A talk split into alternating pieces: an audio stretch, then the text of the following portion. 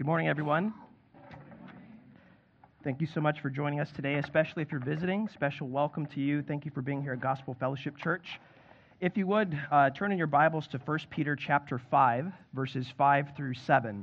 We're going to be in our second to last sermon in our series today.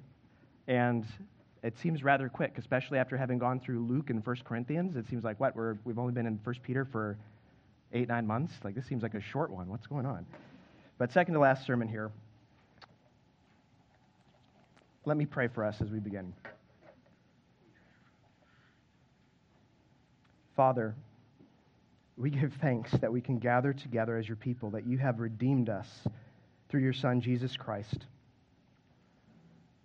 Today we ask, seek, and knock for the work of your Holy Spirit.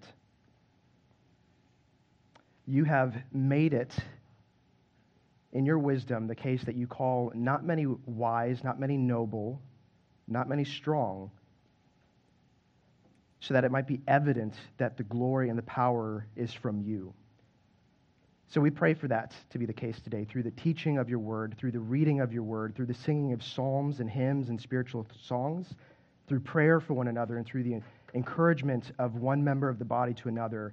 Your spirit would be at work and your people would be built up for your glory. We pray for that today. In Jesus' name, amen. Amen. All right. So recently I was reading a book called The Decline of Humility and the Death of Wisdom. It's written by um, a person who's a bit of a historian, who was an attorney, and now, uh, most recently, a, uh, a trial judge. And he wrote this, it was published back in actually just this past year. He was writing part of it during the start of COVID. Really interesting. He talks a lot about um, social media, talks about uh, political leaders, talks about uh, philosophy and its effects on our view of humility. I wanted to read just a couple of excerpts from that book in preparation this morning. So, William Tully writes The natural progression of the aforementioned modern school of Western philosophy is a society dominated by egocentric and arrogant know it alls. Civilized discourse has given way to shoutdowns. Popular culture and social media are consumed with celebrity, wealth, power, and superficiality. Image has become more important than reality. Humility is considered to be a weakness relegated to losers. As modern Western philosophy has succeeded in reducing the role of humility in modern society, popular culture has accepted Hume's, that is, philosopher David Hume's, premise that humility is not a virtue, but instead a vice. Who has time for perceived weakness when one is chasing fame and celebrity? Who has time for humility when everything is all about me? This egocentric view has an extremely troubling result. As we become increasingly more concerned with ourselves, we become proportionately less concerned about others. If everyone is willing to do what it takes to get ahead, there will be countless victims left in that path of destruction.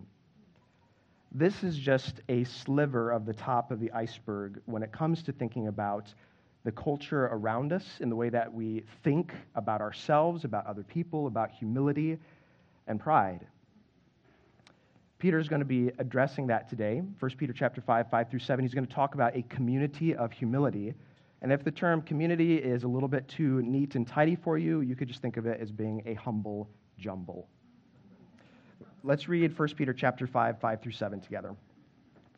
Peter writes, Likewise, you who are younger, be subject to the elders.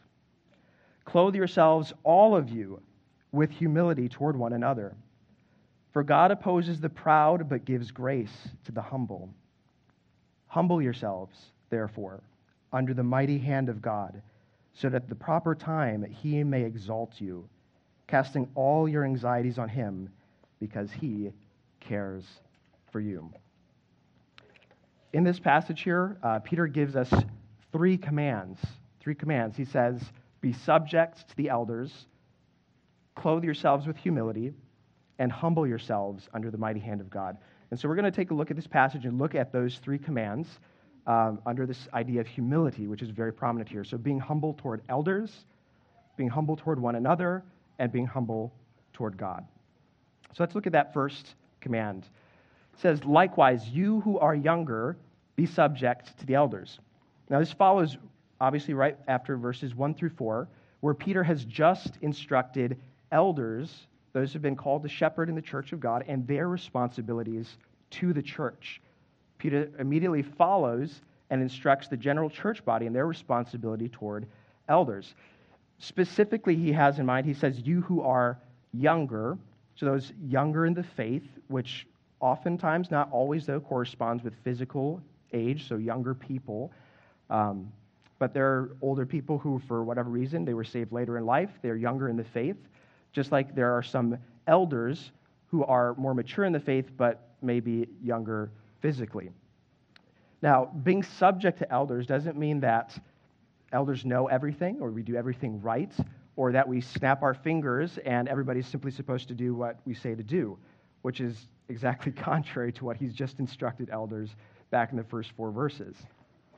So, but, the, um, but those who are younger would often be people who would perhaps less be understanding of the commands of God or the way of God and the way that He's structured and instructed us to gather as a church or live out life. And so it's an important reminder for them to look to those who are further ahead in the faith to be cognizant of that, to take um, direction from their wisdom, and to be respectful of the direction that's being set.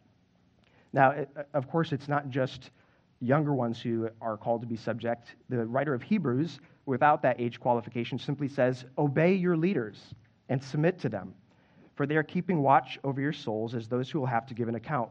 Let them do this with joy and not with groaning, for that would be of no advantage to you. Now, just briefly, I want to say why, why be subject to elders? Why is this important?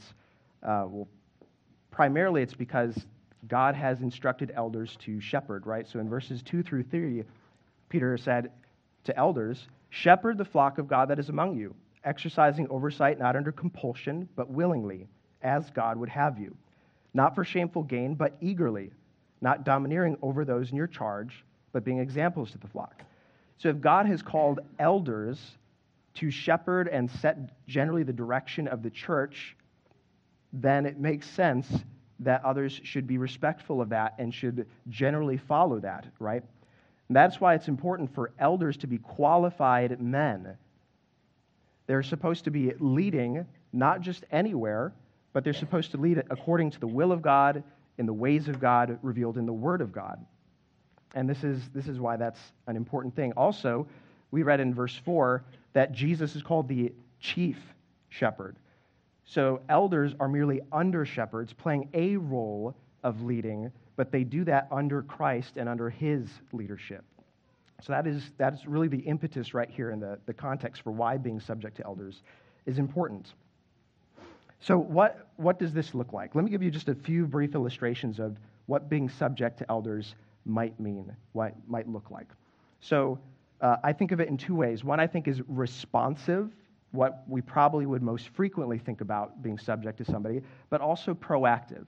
Okay, so in responsive uh, being subject, um, for instance, over the past couple of years that I've been an elder, there have been a number of people that have come up to give a suggestion or uh, make a have disagreement with anything from a part of the budget to our music to the way that we gather as a church. And that's good. We want people to come as a body and say, hey, this is what we see in the Word of God. What do you, and we think that it leads us to do this. We want to hear that, to listen to it. And if there's agreement, we say, hey, that's a great idea. Let's change that. But if there's disagreement, then the elders want to take people to the Word of God and say, this is what we see the Word of God calling us to do and what it is calling us not to do. And if there's that disagreement, and if that person uh, doesn't say, yeah, absolutely, that you're, you're absolutely right, there's a call to be subject and generally follow the directions, the leadership of the elders. Most people have been incredibly respectful and gracious with that. They've exemplified that. They've brought a concern, they've heard a response from the scripture, and maybe they haven't fully agreed, but they've said, We have no desire to be divisive, we have no desire to um, to be un- unduly burdensome, and we get it. And so let's, we'll usually keep talking, but they've been very, um, very respectful and have been exemplifying of this command to be subject. That would be one example. Or maybe there's uh, an issue of sin between two people, and it gets it to a point where they're not working out among themselves, and one of the elders hears about it and says, Hey, can we get together? Can we pray about this? Can we talk through this? Can we work to reconcile? That's an aspect of shepherding. That's an aspect of an older person of faith coming in and helping to work through that. Being subject is responding to that and saying, okay, let's, let's come, let's respond to that, let's walk through this, let's work through this, so that way we can be a unified body. So, those are some responsive ways to do this, but there's also proactive ways of placing ourselves under the care and wisdom and leadership of elders. So, a couple personal examples. Back when I was maybe 19, 20, uh, young in the faith, very zealous, also very foolish. Uh, there were some decisions being made in our family, some direction being set that at the time, I have family in the back, so I'm being very, very gentle with what I'm saying right now. But there were some decisions being made in the family that, in my perception at that time, I thought was not good for our family. And I was ready to say some very harmful things that probably would have damaged relationships for a long time to come. By God's grace, what I did instead was I called one of the elders from my church that I was close with, and I said, Luke, this is what's happening. This is what I'm thinking about. This is what I think I really need to say to them.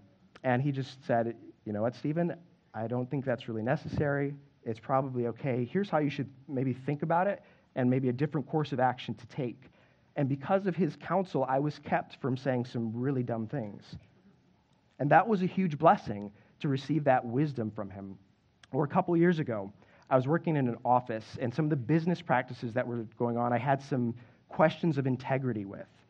I wasn't sure how to quite handle it. So I called Pastor Mark and I said, Hey, Mark, can we get together? As a, an elder, I want to receive wisdom from you. And as a business executive, I think you'll understand a little bit of my context. And so we met together and talked through some things. And it was helpful to gain perspective and to gain some wisdom. How do I walk out the Christian faith in my workplace? And I received great blessing from that. And there have been all sorts of people who have come and talked with me or somebody else as they make life decisions or they have family issues. That's a way of placing ourselves under the care and the leadership of elders. So be humble toward elders. Place yourselves under that care. It's a blessing. Second command this is where we're going to spend most of our time today. Be humble toward one another. Look at the uh, second half of verse 5. We read, Clothe yourselves, all of you, with humility toward one another. For God opposes the proud, but gives grace to the humble. So we have a, a, change here. Peter's gone from addressing younger ones to now addressing all of you. It's not just the elders, not just younger ones. This is the whole church community that he's addressing here. The instruction he specifically gives is clothe yourselves with humility. I have this picture of this apron up here because the, the verb for clothe yourselves with means to tie something onto yourself. Was used often of slaves tying on an apron in preparation for service. The wording is not the same thing used in John 13, but I have a really hard time thinking that Peter, in his mind, didn't have as a picture Jesus in the upper room taking off his outer garment, tying a towel around his waist, and washing the disciples' feet. This picture of humility. So, as a believing community, one to another, we're supposed to put on humility like a garment that prepares us for service. It's supposed to be a mindset, an attitude of the heart that makes us willing and ready to, to serve in our interactions together. And again, it's toward one another. He's specifically thinking about how we interact with these people around you here. Humility is much bigger than that, it goes towards people outside of the church, but he's specifically thinking about when you look across the, the row of chairs, when you gather in the fellowship meal, when you get together outside of this, this church gathering, how do we treat one another?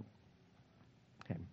So we're going to talk a little bit more about humility. What is humility? I think that's really, really important for us to, to go into and to understand better. At the end of the verse here, you see him say, God opposes the proud, but gives grace to the humble.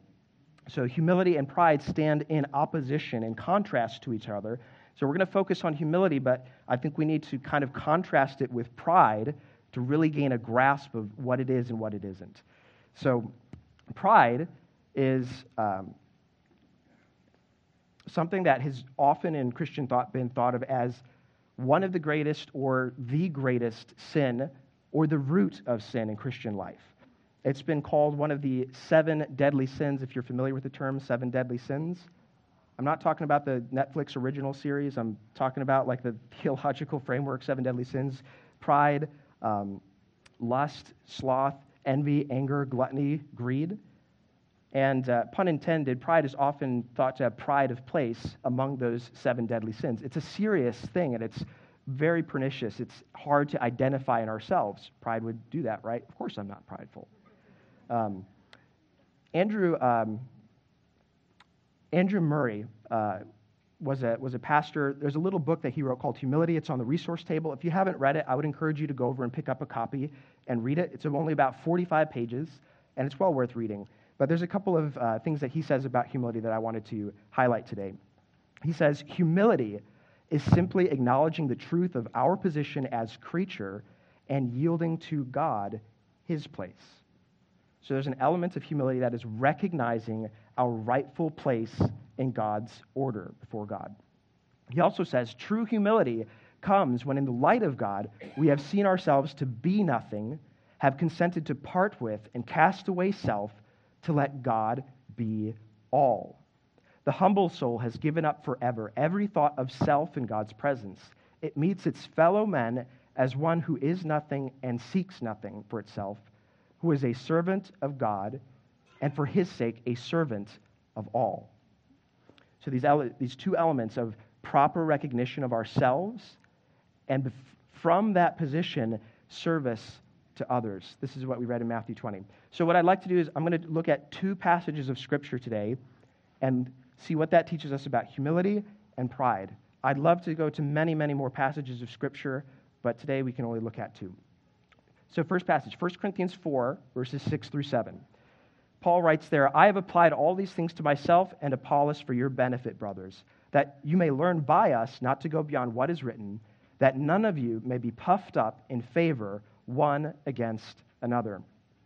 For who sees anything different in you? What do you have that you did not receive? If then you received it, why do you boast as if you did not receive it? Okay. Humility recognizes that everything we are and everything we have did not come from us, but instead was a gracious gift from God. Paul says, What do you have that you did not receive? Answer is nothing. He says, If then you received it, why do you boast as if you did not receive it? So we read in Colossians 1:16 that we were made by God and for God. Peter wrote earlier in the letter in chapter 1 that we were redeemed and bought with the precious blood of Jesus Christ. So, in our creation, we are owned by God, and in Him saving us, we are bought by Christ. We are owned by Him. More than that, we recognize through humility that nothing good truly came from us. So, if you stop and you think about all the things that you prize about yourself, all your skills or talents, your spiritual gifts, your physical strength or appearance, your intelligence, your popularity, your achievements, your authorities, positions of authority in the world, your possessions, your wealth, your education, all of that, all of it was a gift of God's grace to you. Humility recognizes that we owe all to Christ and desires to use all for Christ. Pride, on the other hand, believes that all of these things came from us, all of that. And because of that, we boast. He says, if you then you received it, why do you boast as if you did not receive it? As if this came from your own effort. So pride boasts in who we are, in our skills, in our talents, in our positions, in the things we can do. And by doing that, we take the glory that rightly belongs to God, attribute it to ourselves, and in doing that, we compare ourselves with other people so it affects our relationship with the Lord and it affects our relationship with one another. So pride thinks if I have more money, or if I'm more popular, or if I'm smarter than other people, I'm better than other people because I did all of that. You see the contrast there pride and humility. The other passage you want to go to is Matthew chapter 20, 25 through 28. Uh, that was just read just earlier. So I'm just going to read the, the second half of what's up on the screen here. Jesus said, But whoever would be great among you must be your servant, and whoever would be first among you must be your slave. Even as the Son of Man came not to be served, but to serve, and to give his life as a ransom for many. So, in light of God's grace, that we have received everything from the Lord, humility does not view itself as superior to anyone. It causes us to view ourselves as servants of all. So, other people's interests, their needs, their spiritual growth, instead becomes our interests. Right? So, Philippians 2, verse 3 look out not only for your own interests, but also for the interests of others.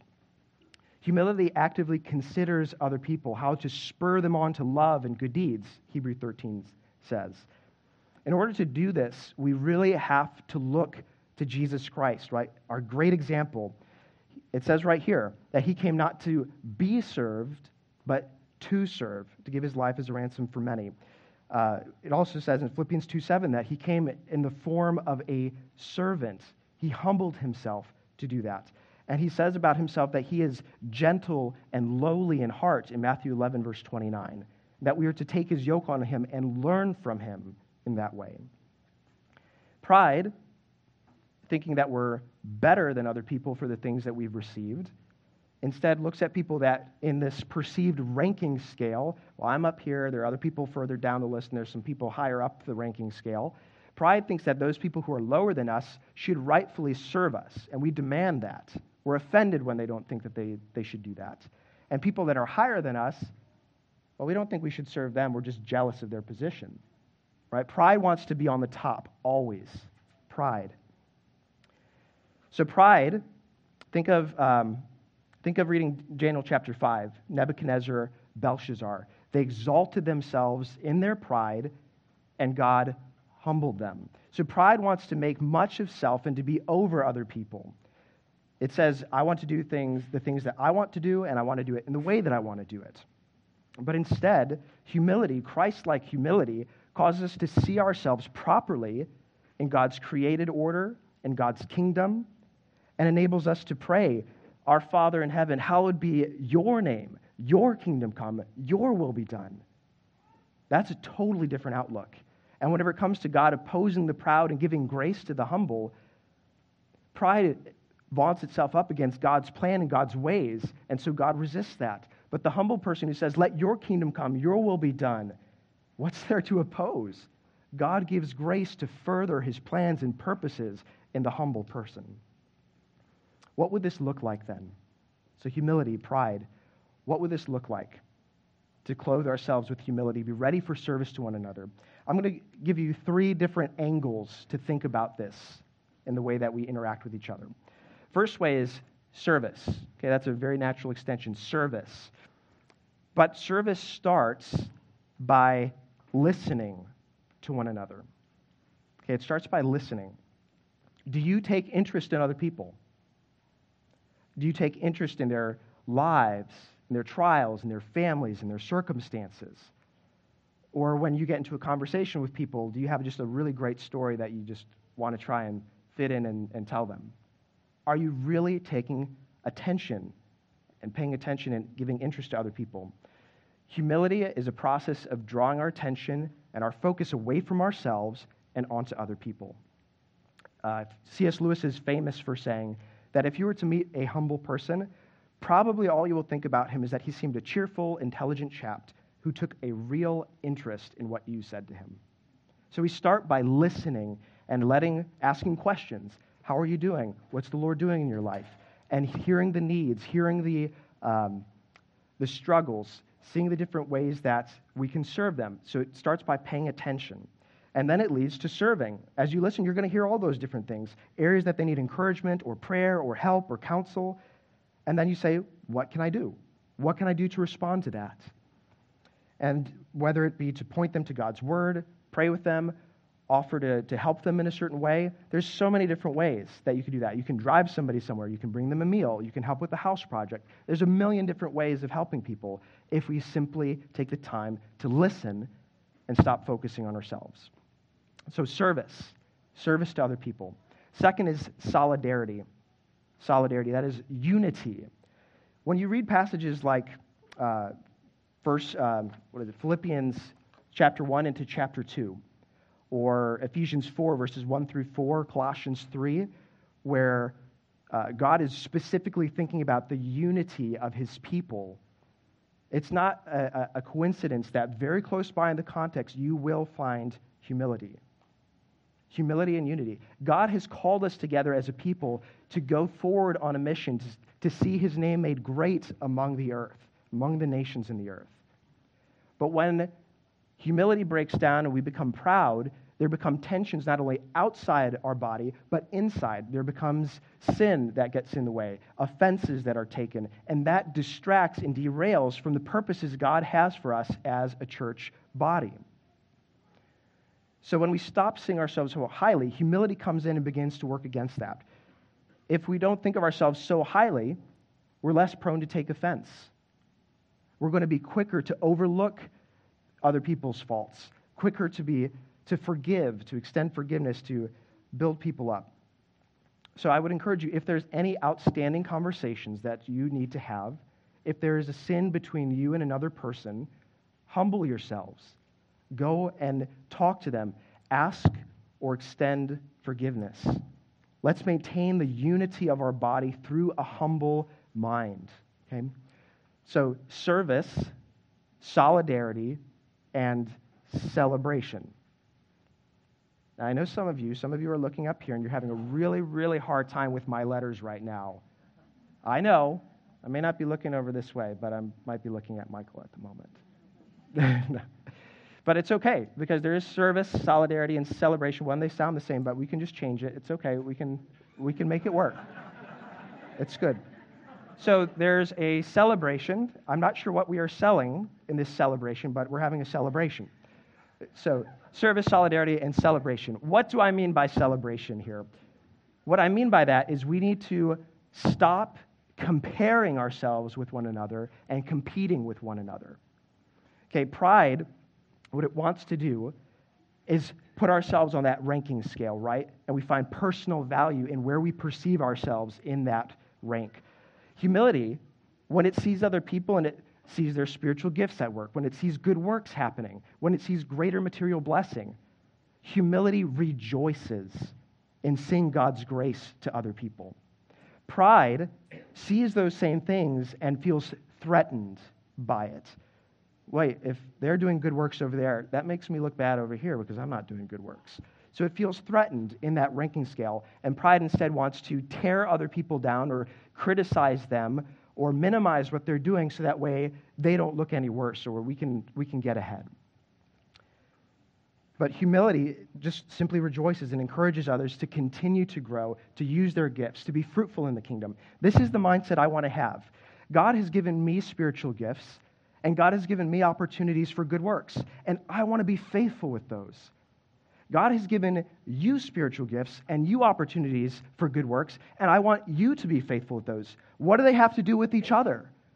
There is one Lord, and He has called you to faithfulness, and I want you to be the most faithful and fruitful you can. If that's more fruitful than I am, what does it matter? The Lord is glorified. Let me give you a, a, brief example of this, this contrast of pride and humility and the way that we look at and celebrate one another. So, about a year ago, um, I, I, heard of a, an acquaintance of mine.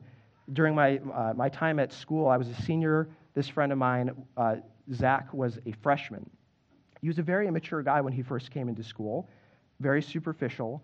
But over that year that our time overlapped, I saw a bit of a change beginning to work out in him. He started to ask more serious questions. He was baptized at a church in Chicago.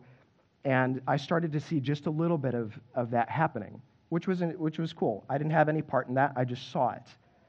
So, uh, fast track, so last year, this is several years later, last year, I heard that he was pastoring a church, which was a bit of a surprise. I didn't, at the time, I don't think that was any interest of his. And thinking of where he was that freshman year for him, I was, I was really curious. I was like, what, what happened to this, this guy that he's now pastoring a church? So I was curious. I wanted to look it up. So I looked up his church on, uh, online. The first thing that comes up is a newspaper article, a local newspaper article. There was a reporter who went and interviewed several of the members of his church, and they were just glowing about this guy. They were, oh, he, this is such a godsend. He's, he's revitalizing our church. We see so much happening.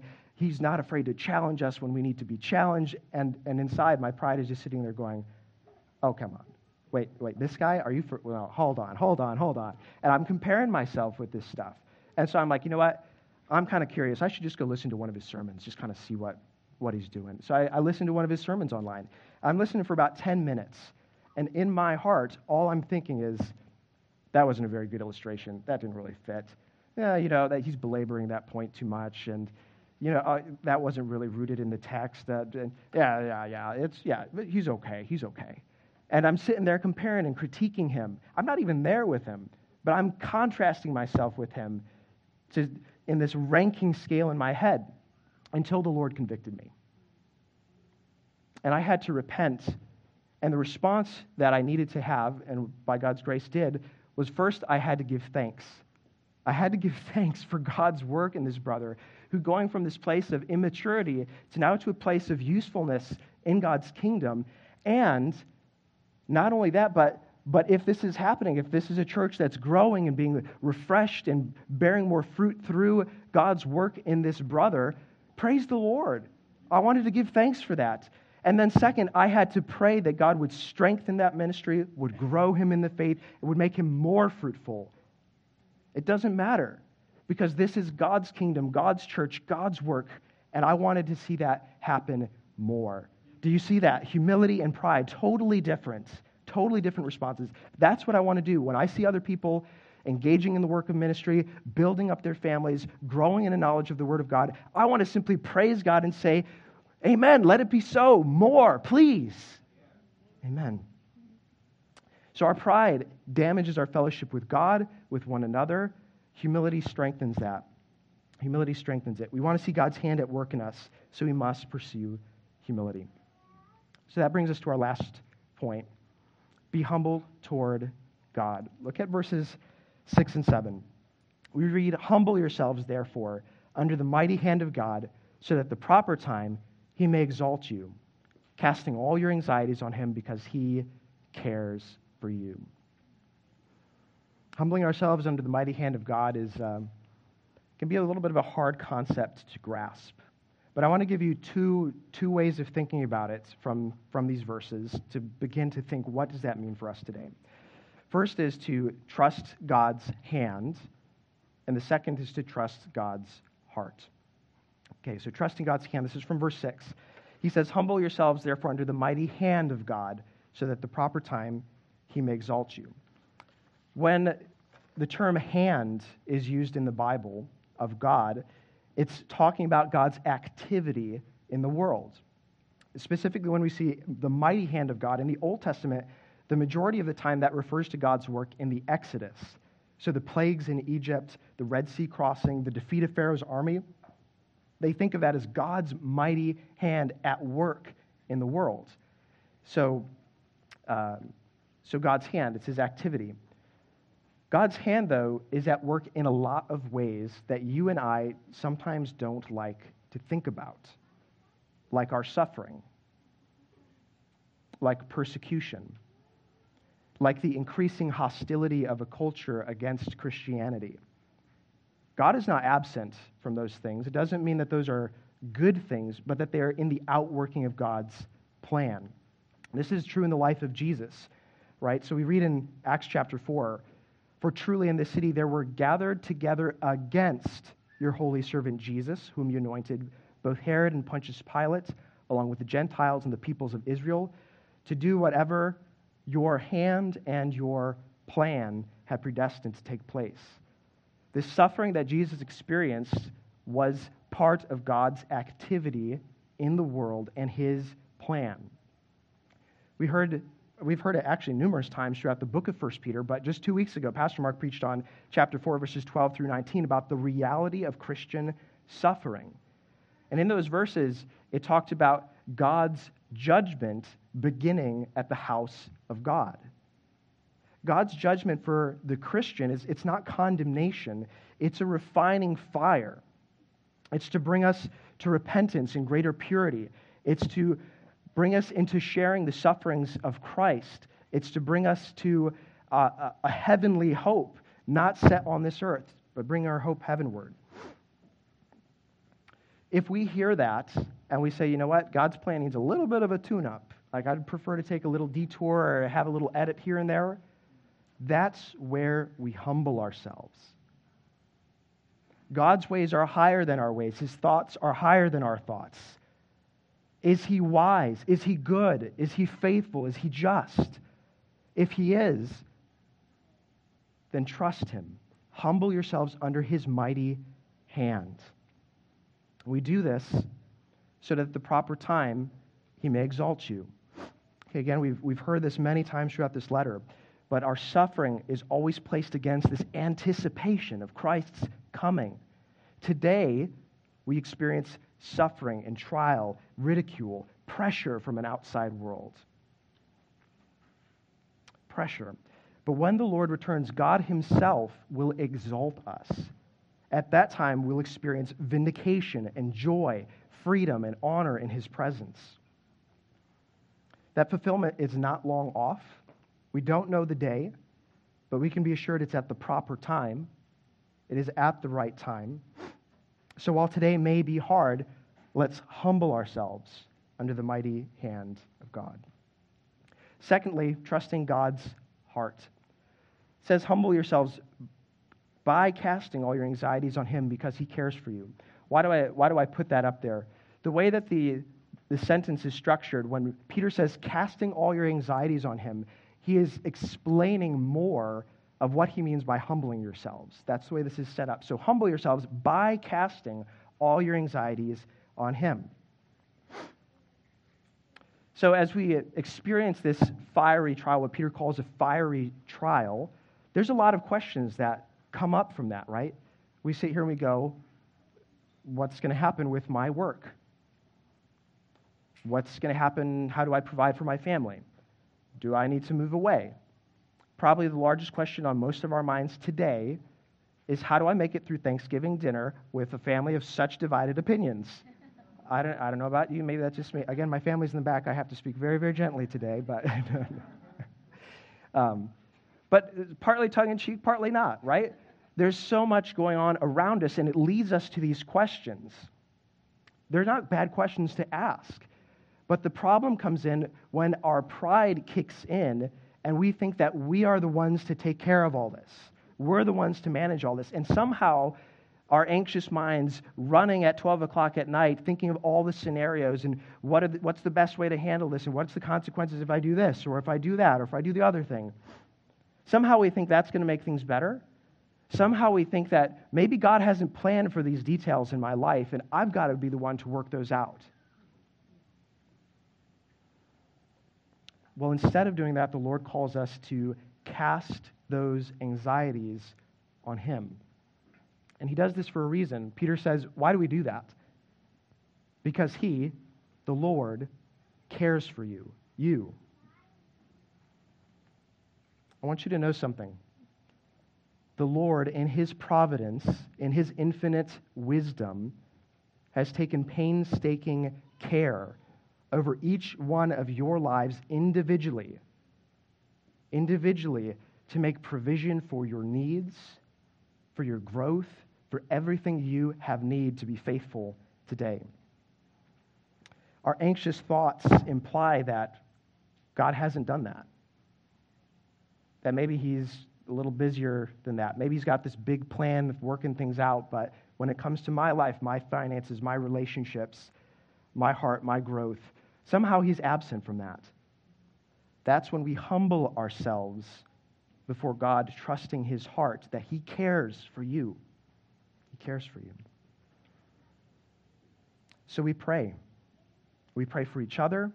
We pray individually, asking for God's wisdom, asking for God's work, for his grace to endure, and asking for hope, for hope to live without compromise in this world. Okay.